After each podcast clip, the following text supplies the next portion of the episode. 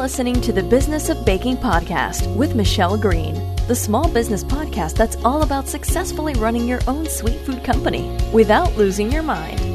If you've ever brought dessert to a party and been told you can make a fortune selling those, then you're in the right place. This is an honest, straight talking podcast about the highs and lows of being in small business. Fueled by late nights, crazy client stories, and a permanent sugar high, we're going to listen, share, and learn our way to sweet business success. Here's your host, writer, speaker, recovering cake decorator, and incurable sweet tooth, Michelle Green. Everyone, and welcome to the Business of Baking podcast. I'm excited to be chatting to you today because you and I are going on a foodie tour of New York City.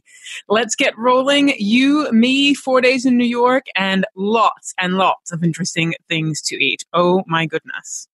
So a couple of months back, I had the good fortune to be in New York City for a long weekend for four days with my sister, my older sister. We went on a bit of a girly weekend intending to go to the Billy Joel concert, which we did do. But we also decided to go and check out some of the kind of foodie hotspots of New York, places that I'd either been and wanted to share with her or places that she'd heard about or whatever. And we just decided to kind of go and do and eat crazy stuff that we normally would not go and do and eat. Now, I should say that I, being a former chef, am a super foodie and will travel travel to the ends of the earth to get like you know, some cheese that's like made out of fairy wings or whatever. Okay, wait, maybe not that because I feel like fairy wings should not be destroyed for cheese and I don't want to eat them. There's like a weird cannibalism thing there going on. But anyway, I will travel to great lengths to eat specific things. And my sister is not like that at all. So it was particularly funny to be with somebody who I was like, oh my God, this stuff is amazing. And she's like, yeah, it's a donut. So we had a really interesting experience. And one of the things I noticed about my time there, and one of the things I noticed actually a lot is customer service experiences. So here in Australia, customer service is, well, well, it just doesn't follow the same, you know, kind of American model of being very positive and kind of, you know, Australians in, in general, and obviously this is a gross generalization, but they tend to be a little bit more relaxed, a little bit more, you know, they're just kind of not that awesome. You know what I mean? Like they're, they're nice to you and everything, but they won't get step out of your way. Whereas I find Americans will get out of your way. And I just wanted to give you kind of an example of that in the real world.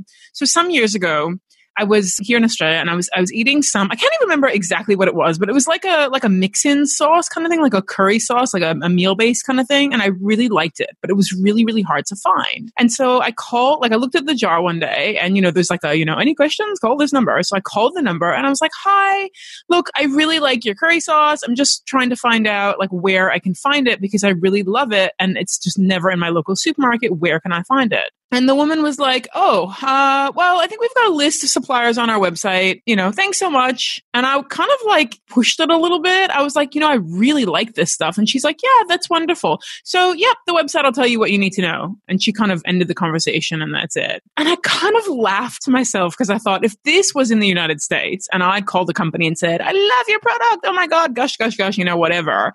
Yeah, they probably would have sent me to a website to find out more information or they would have just told me over the phone but they probably also would have like sent me a bunch of coupons and like a big box of samples or whatever of other flavors, gotten my name and number. I mean, this woman just like did nothing with the information. She was like, great, thanks. That's awesome. And I think there's a lesson to be learned there for small business, which is that, you know what? You have to have a great customer experience.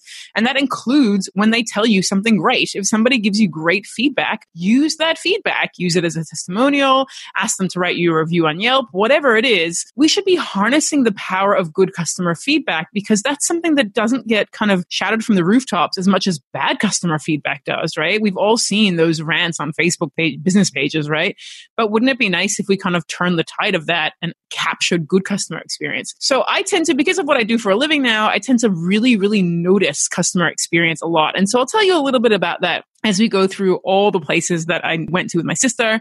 And New York is a great city to have foodie craziness in because a lot of food trends start there and it's not that big a place. So you can kind of get around from point A to point B. So let's start our foodie tour of New York City at Magnolia Cupcakes. Now, my sister and I did not go to the main one. We went to the one, I think that's on Avenue of the Americas or whatever. And I was, oh my God, so excited to go to Magnolia. I was like, yes, it is Cupcake Mecca. And I was super excited to go there. I was massively disappointed. So we walked in the door of this tiny shop and there was no greeting. Nobody said like, hi, how are you? I was confused by the fact that the first thing I saw was not cupcakes. It was just a normal pastry case with banana pudding and like a whole bunch of other stuff in there.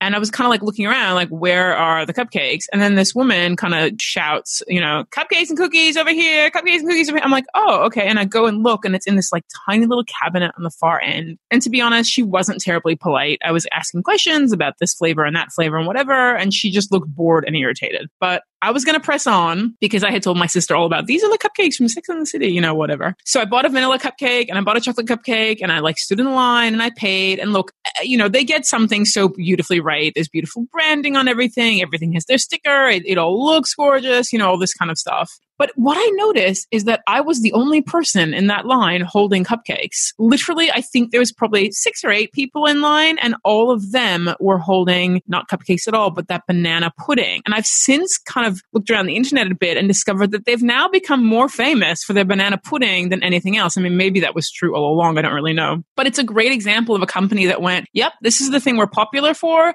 but that's not the only thing we we sell. And they've kind of pivoted what their big thing is. I mean, the cupcakes on honestly were kind of like down the back. It was not a big thing at all. And yet that's what I went there for. Interestingly, too, when I got the receipt, on the receipt, it said something like, oh, I can't remember now, but it's like, did you enjoy these cupcakes? Please, you know, leave us feedback or whatever. And I noticed this everywhere I went in America that every single receipt I got invited me to leave them feedback, invited me to interact with them more. It had their website address on it, had other things. Everywhere I went, the receipts were an extension of marketing because people read them, people look at them, right? Anyway, I will say that we got out the door and I was really excited to eat these. And, you know, I kind of thought they were okay, but not the best cupcakes eaten in my life. I'd say they were kind of average. My sister took one bite and said, why does this thing taste like plastic? Yeah, probably not the best cupcake reaction you want to get. And I kind of said to her, I'm so sorry that like the first thing I dragged you to is like plastic tasting cupcakes, but we will, I, I will improve the situation. And I did. So the very next day we happened to be walking through Greenwich Village. And again, we just got kind of lost. So we would like perpetually just like jump into places. And we ended up at a place called Molly's Cupcakes. Now, Molly's Cupcakes, again, this New York City location is not their major one. They're actually, I believe they're from Chicago originally. But anyway, we walked in the door. We were greeted really warmly. The place was busy, but they still stopped and looked up and greeted us. The cupcakes themselves absolutely tasted unbelievable. Hands down, the single best cupcakes I have ever eaten in my life. And as you might imagine, I've eaten a lot of them. They were, they looked good. They were, everyone with them was filled. They were themed. They were adorable to look at. And honestly, these days it's rare that I would eat a whole cupcake, but I actually ate like a whole one and then like, okay, where can I get more? And in fact, they were so good that the next day we actually went back and bought more to take with us in hand luggage to bring back to LA with us. So they were unbelievable. But the whole experience in Molly's was very different to what it had been in Magnolia. In Magnolia, it was like, here's your stuff, get in the line. At Molly's, it was like, hey, how you girls doing? Oh, can I explain what's there? You know, the the labels on the cupcakes were beautifully handwritten and it was very personal. It was a completely different experience. And so I was very surprised later to find out that they've got like four or five locations because this location didn't feel like an outlier or an outpost. It felt like, in fact, until I went and looked, I thought that this was their one and only location and this was their main store and it wasn't. So that was really a refreshing experience for me and I loved it. And again, on their receipt, it had information about how to, it said, I think it said, be careful with our cupcakes. They're delicate or something like that. And it had a call to action. Again, that receipt invited us to leave feedback, find out more information about them, whatever. So Molly's Cupcakes, big gold star. For dinner one night, we went to a place called John's Pizza of Times Square. Now, the reason we went there is not because I'd heard of it. And the fact is, I don't even like pizza, but we went there because a number of my friends had said, you have to go there. Like it's iconic. You can't not, can't be in New York and not eat pizza. And this is the best pizza. So I was like, okay. So we get there straight up. We are greeted. We are shown to our table. They introduce themselves they introduce this guy will be your server. It was again a really personal, beautiful experience. Now the place is huge. Like I think it's known as like the biggest pizzeria in America or whatever. Like literally physically, it's ginormous. It's in this old church. And you know what? The food was fantastic. It was quick.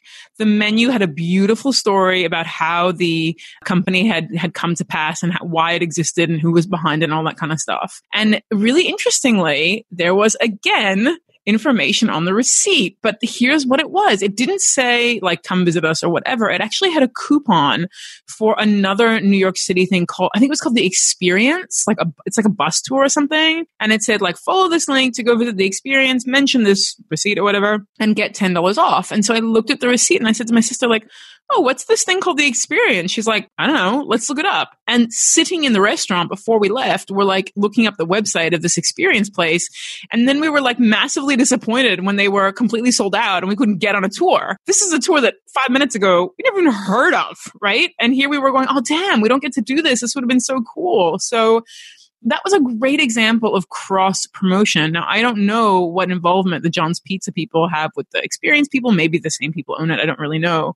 But it was such a good example of cross promo because look, yes, I'm sure lots of locals eat at John's as well, but you would bet there's a heck of a lot of tourists in there too. And who go on bus tours? Well, tourists go on bus tours. So that was like big tick for me. John's Pizza, love it. And not every experience in New York City was amazing. Some were very average. Look, overall, I was so happy to be there. I feel like everything was just like infused with glitter and rainbows, but there was a couple of experiences that left me kind of feeling a little flat. And one of those was we went to Dough, D-O. Now, for those of you who are not Instagram foodies like me, Dough is a company that sells raw cookie dough, but they serve it like ice cream. So like you walk up and it, it kind of looks like an ice cream store and they are like scooping it out of tubs and they serve it in like cups, you know, with fudge and whatever on top, or they scoop it into a, into an ice cream cone. And so it looks like ice cream, but it's actually raw cookie dough and it comes in a number of flavors and whatever. Oh my lord, that experience was crazy. So we went there because my, at the time, 12 year old niece was like, you guys have to go to Dough. You have to go to Dough." So we're like, okay. And so we drag ourselves down there. And as we approach the shop, there's like a guy standing outside and there's a little bit of a line of people inside, but not too bad. So we approach the door and the guy's like, no, sorry, you can't go in. And we're like, what? Do what? and he's like, you need to get in the line. And we're like, okay, but this is the line. And he goes, no, that line. And he points behind him and across the street is a line stretching. Oh my gosh. From here to eternity, that line stretched. Literally here to eternity. That was madness. I've never seen anything like it. So the next people that walked out of the store, I kind of accosted them as I do. And I was like, Hey, did you guys wait in that big long line for this cookie dough? And the guy's like, Yeah. And I said, How long did you wait? And he said, Oh, well, when we got on the line, it actually wasn't that long. It was shorter than that. And we waited 19 minutes. I think I looked at this guy like, You have fallen from the moon, dude. Who is waiting 90 minutes for cookie dough? That is the craziest thing I've ever heard of. That's insane. And so by the time, I mean, guessing, right? By the time we were there, that line was over two hours long. And I'm like, who has two hours in their lives to spend waiting for cookie dough? And it turns out that the kind of rude guy at the front door is sort of like a bouncer and he hands you a number and then you go stand in the line and you have a number. And so they put you in by number so that people don't like, I don't know, fight in the line or something. I, the whole thing was like really bizarre to me. Now we didn't wait in the line because I love my niece, but I don't love her two hours worth of cookie dough time wasting interesting. But it was interesting to talk to all the people in line who were largely there because they'd heard of it, they'd seen it on Instagram, whatever.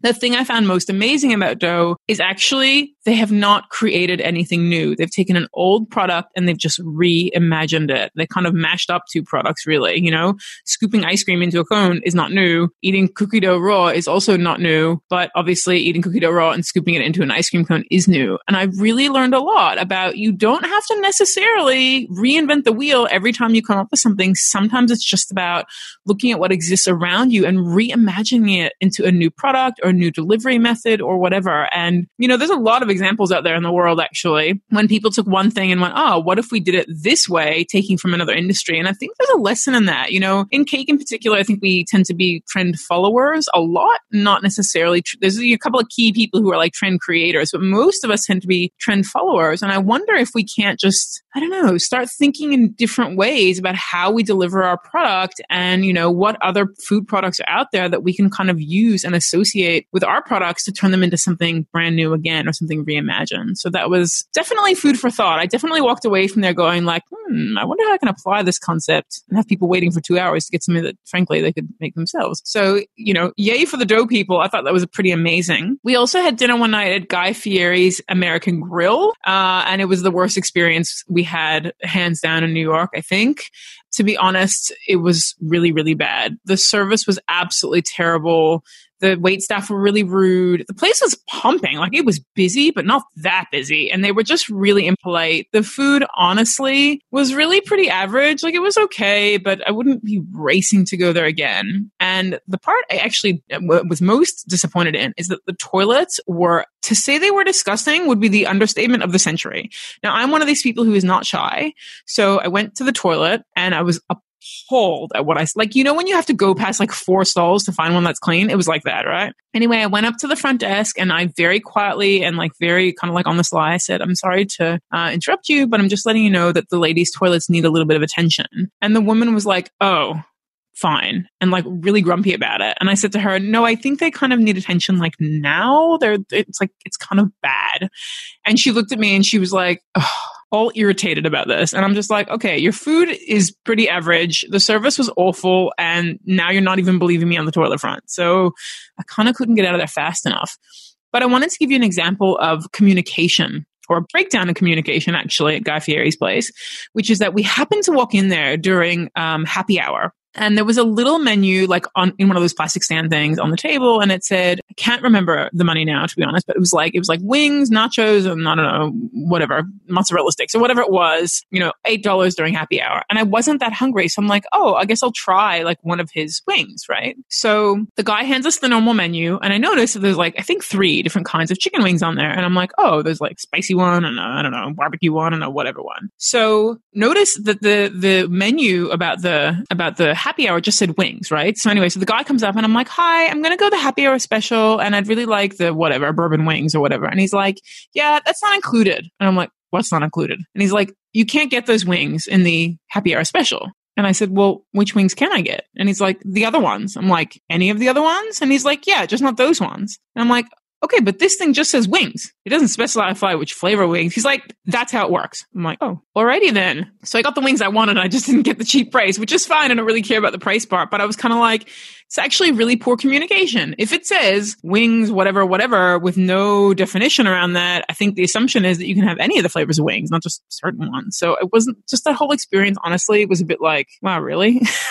so sadly, Guy Fieri, bit of a thumbs down for me on this one. I'd be willing to try it again. And maybe if we sit in the main part of the restaurant, that would work better. But yeah, the bathrooms kind of put me off that whole thing. So sadly, another kind of not so positive experience we had was that my sister is a big fan of a product called Bantam Bagels like bantams in the chicken. And I was like, I'd never heard of them before two days earlier. Now, two days earlier, I was in Los Angeles, which is where I'm from. And my niece, the same one that had sent my sister and I to dough, was like, Oh my God, Michelle, you have to try these things called bantam bagels. I'm like, okay, well, what are they? And she's like, well, they're like little balls made out of bagel dough or whatever.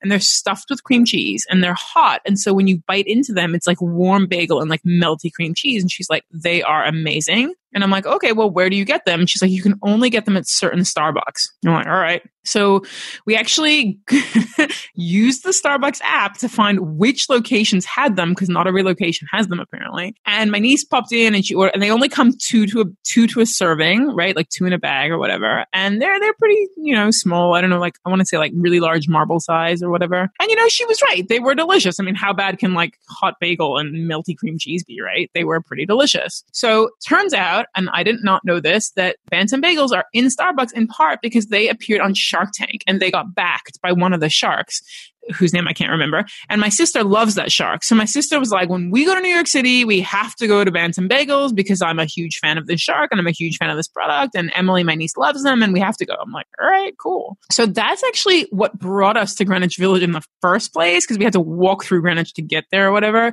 So we get to Bantam Bagels. My sister is like hyperventilating at the fact that in the window they have this huge photo of them with the owners with the shark lady or whatever. And we go in and it's this tiny little shop and this really friendly, gorgeous girl was there. She gorgeous, I mean like personality. She was really, really sweet or whatever.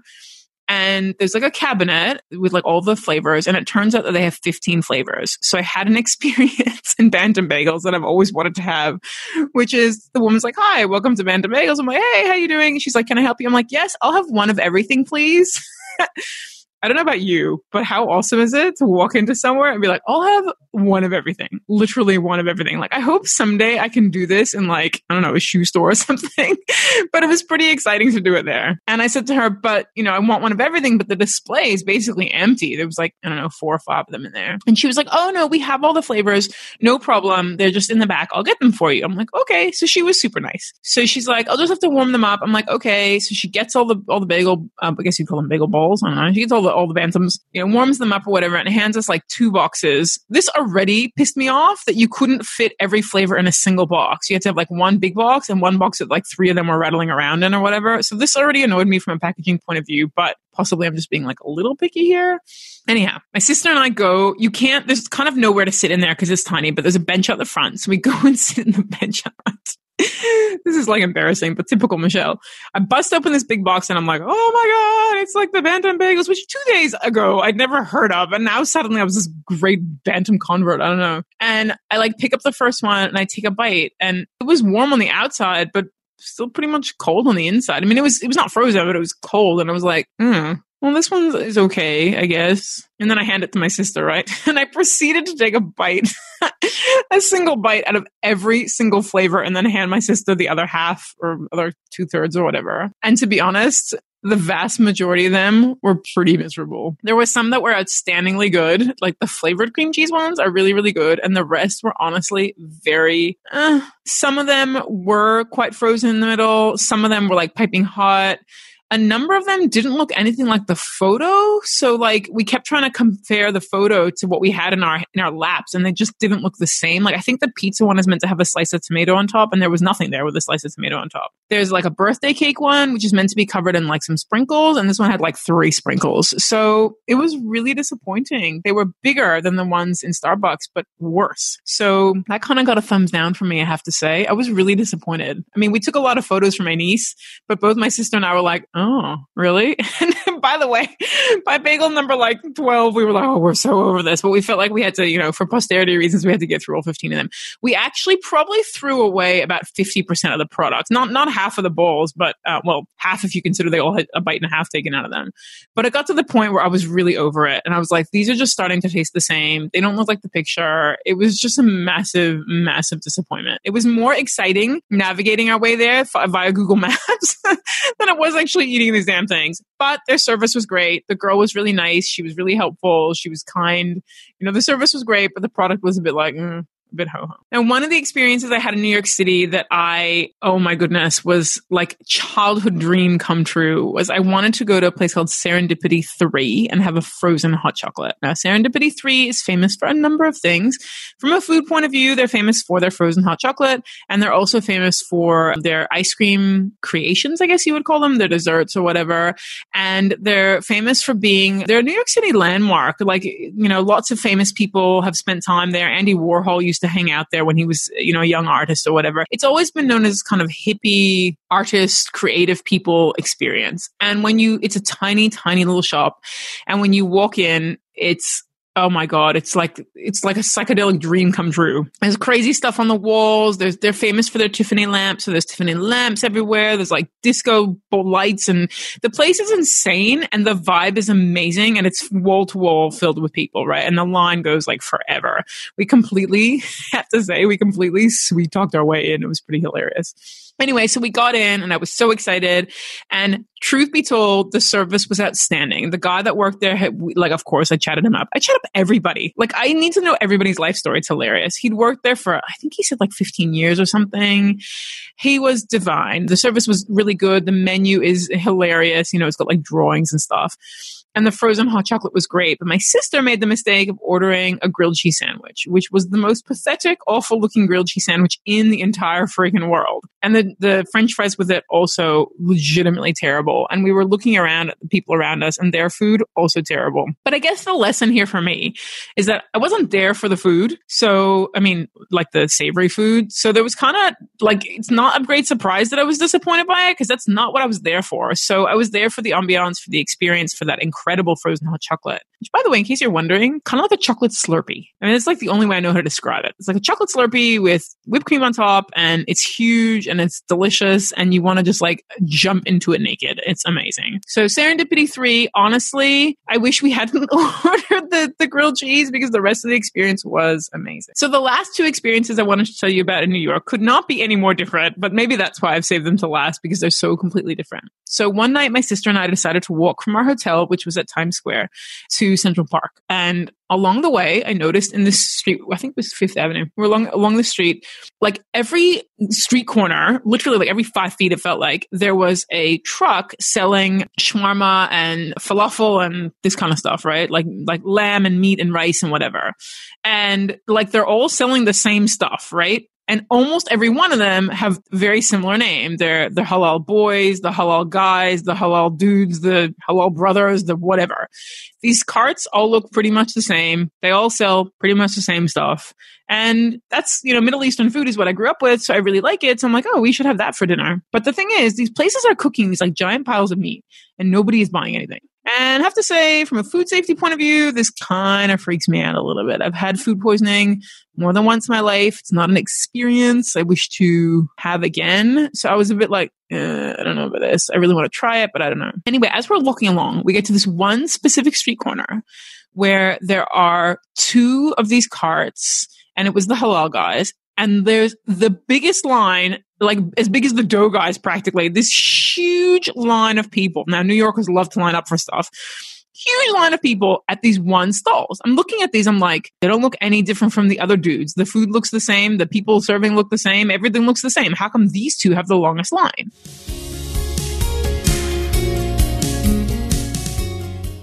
So I say to my sister, all right, we are coming back here to have dinner, but we're only going to the ones with a big line. And she's like, why are we going to the ones with the big line? And when we don't have to line up. And I'm like, yeah, but if they've got a big line, that means they're turning over that meat really, really, really quickly. It's not sitting there all day just being rewarmed over and over. I'm a little bit happier from the food safety POV. And she's like, all right, whatever. So we walk back from Central Park. We had this lovely ride around, walk back from Central Park. And Sideline, by the way, we went on a uh, carriage ride through Central Park. It was way cheaper than I thought. It was like, I don't know, $57 or something, which to me was practically free. And the dude who rode us around the park was this Polish guy who is like a political asylum prisoner or something, or whatever. He got to America on political asylum reasons and he recreated his whole life there. And I was really very amazed. He was a lovely like, the chap. Like, you know, I kind of felt like he was the embodiment of, you know, the old American dream kind of stuff and that he'd come to escape a horrible situation and then he created this incredible life for himself. And I, it wasn't his only job. I think he actually had a, a second job, but imagine that he gets to spend all day talking to interesting people and being in one of the most dynamic, beautiful cities in the world, you know? Anyway, it was exciting. All right, on the way back, we decide to get in the line. We get in the line of the halal guys. And you know, what did I tell you? I chat to everybody. So I turn to the guy behind me and I'm like, hi, I'm a bit of a tourist here. I'm just wondering, like, why are we all waiting in this line when we could be down there at those other guys? And he's like, oh no, these guys are the best in New York City. He said, I used to go to college in NYU and I used to live off these. Like almost every weekend I'd be down here eating them. And now I live in California. So when I come back for business meetings or whatever, I only ever, I only ever have dinner here because like it's the best ever and it reminds me of my, my NYU days or whatever. And I said, well, what's so good about it? And he's like, you know, I can't explain it. It's just delicious and you're going to love it. I'm like, all right. And then I talk to the person in front of me in the line. I'm like, hey, I'm new here. I'm just wondering why you're waiting here. And he said the same thing. He's like, if you're a real New Yorker, you only eat at this one. And I'm like, oh, okay. Well, that's like, that's pretty good. I feel like if the locals are enjoying it, then, you know, that must be pretty good. So anyway, we wait in the line and I noticed that all the guys wearing these are wearing these halal, halal guys t-shirts and it says, we're different to the other, like on the back, the tagline is like, we're, it says something like, we're different to the others.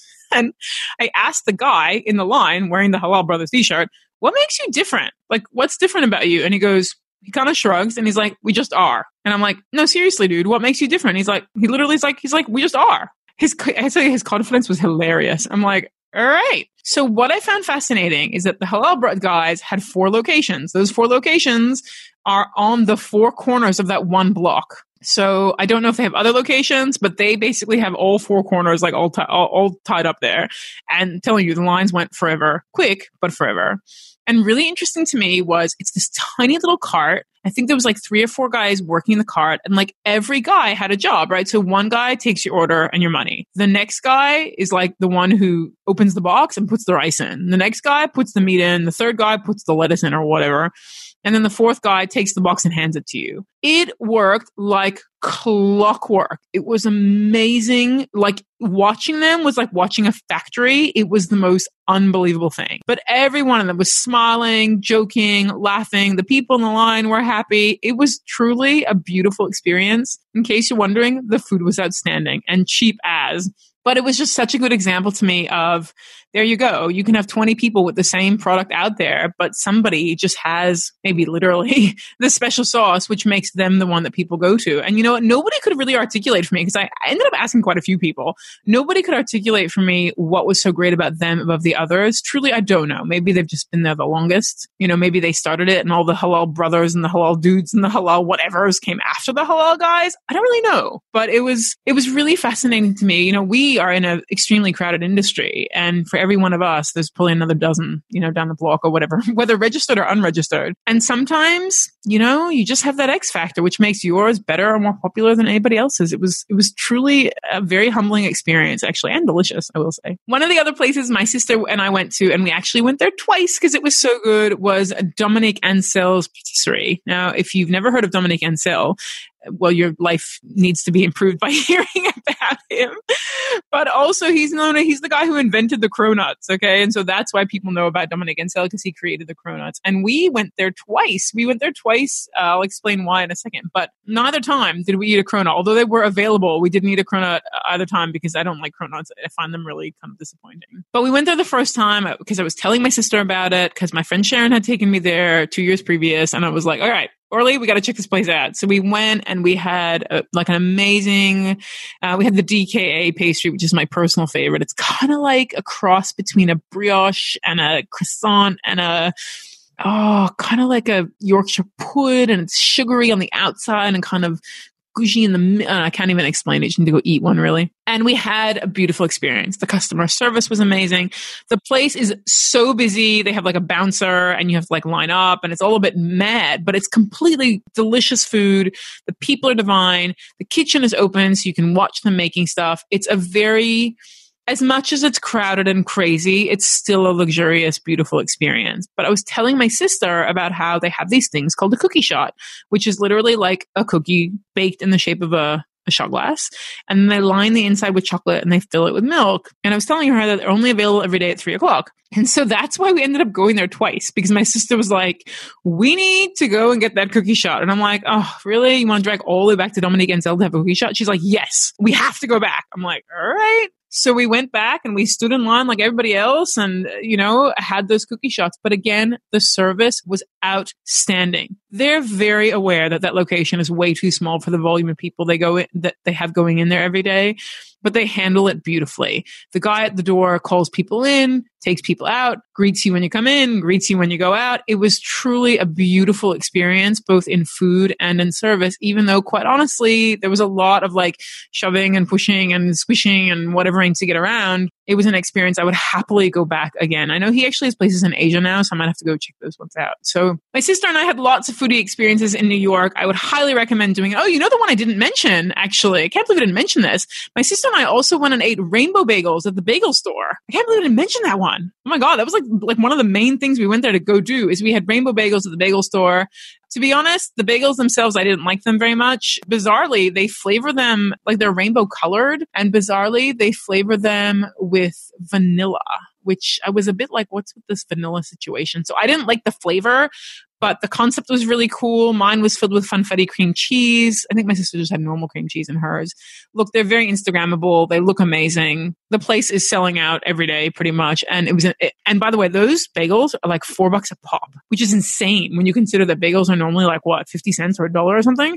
Insane. But we dragged all the way to Brooklyn to have them and it was an experience. And really that's what life is about, right? Having experiences. So my sister and I, although we sought out some of these spaces, places deliberately, some of them we just kind of happened upon or asked friends for recommendations. And we had lots of other foodie experiences, right? We did the Circle Line ferry ride, which was amazing. And, you know, we had quintessential New York pretzels in there. We stopped at a truck and had ice cream one afternoon. Not that we needed any more crap in our lives, but mind you, we seem to enjoy it. We just had such incredible experiences. And what I learned doing this, this kind of unofficial foodie tour in New York is that all of these places have something that's remarkable about them. And they were different in each place, right? So, you know, Bantam Bagel's r- point of remarkability is that the product is not found anywhere else, right? It's completely unique product, right? You know, Dough's point of unique ability is that they serve an old product in, a, in an old way, but together that makes it a new way. You know, Dominique Ansel, the experience is that it's this incredible patisserie and he has a bunch of innovative products. The Cronut, the Cookie Shot, the DKA, all innovative products, right? Everybody had something which kind of made you want to go there or made you want to experience it, right? The frozen hot chocolate, all this kind of stuff. And honestly, interestingly to me, a lot of these places were hit or miss on customer service. Some had incredible customer service, some had terrible customer service, some it was kind of just like normal, you know? And I think for me, when I think about the places we went and the places we really enjoyed and the places I want to share with other people, those are the places that actually had both, that had incredible product or interesting product or something unique about their product and also had that incredible customer service experience. Molly's Cupcakes is probably the best example of that. You know, they make cupcakes. Lots of people make cupcakes, but the product was, like I said, filled themed, tasted absolutely outstanding, hands down best cupcakes I've ever had.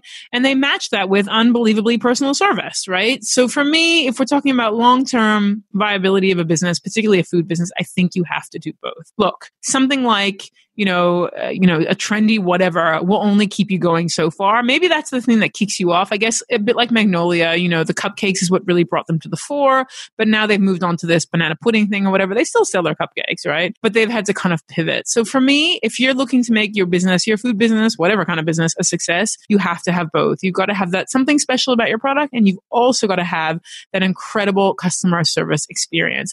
And we have got so much to learn just by getting out in the world, by eating drinking, licking, sipping, trying, talking, asking, and experiencing what the world has to offer, not just New York City. I'm especially excited because in a couple of months, uh, at the end of August, I'll be heading back to the United States and I won't be going to New York this time, but I will be teaching in five different cities in the US and one in Canada. I'll be in Montreal. And in every place I go, I intend to try something new, ask the locals what's good, find out what is worth trying, and probably come back to you guys and let you know about my foodie tour of America during my teaching tour of America. If you'd like to suggest somewhere that you think I should go in one of those cities, and I'll actually tell you I'm going to be in Ventura, California.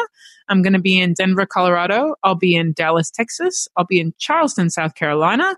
I'll be at the Jersey Shore in New Jersey, and I'll be in Montreal, Canada. Later in the year, I'll actually be in Birmingham, uh, England, and I'll also be in Glasgow. So if you have somewhere that you think I should try, please get in touch with me and let me know and say, Hey, Michelle, have you tried this place? You should give it a go because I'm always up for new foodie experiences. And of course, if you'd like to come to one of my classes, I'd love to have you there and maybe you can share your treats with me and I'd love to, I'd love to try them because, you know, nothing beats local, right? If you want more information on my live classes anywhere in the world, you can reach those at bizbakeontour.com. But in the meantime, go out there, try something new and tell the world about it. Hopefully tell them about it because it's a good thing. Thanks for listening to the Business of Baking podcast. You can find show notes, links, and other fun stuff for this and previous episodes at thebizofbaking.com. Until next time, may your oven stay evenly hot, your ganache never split, and may you always be in the business of being awesome.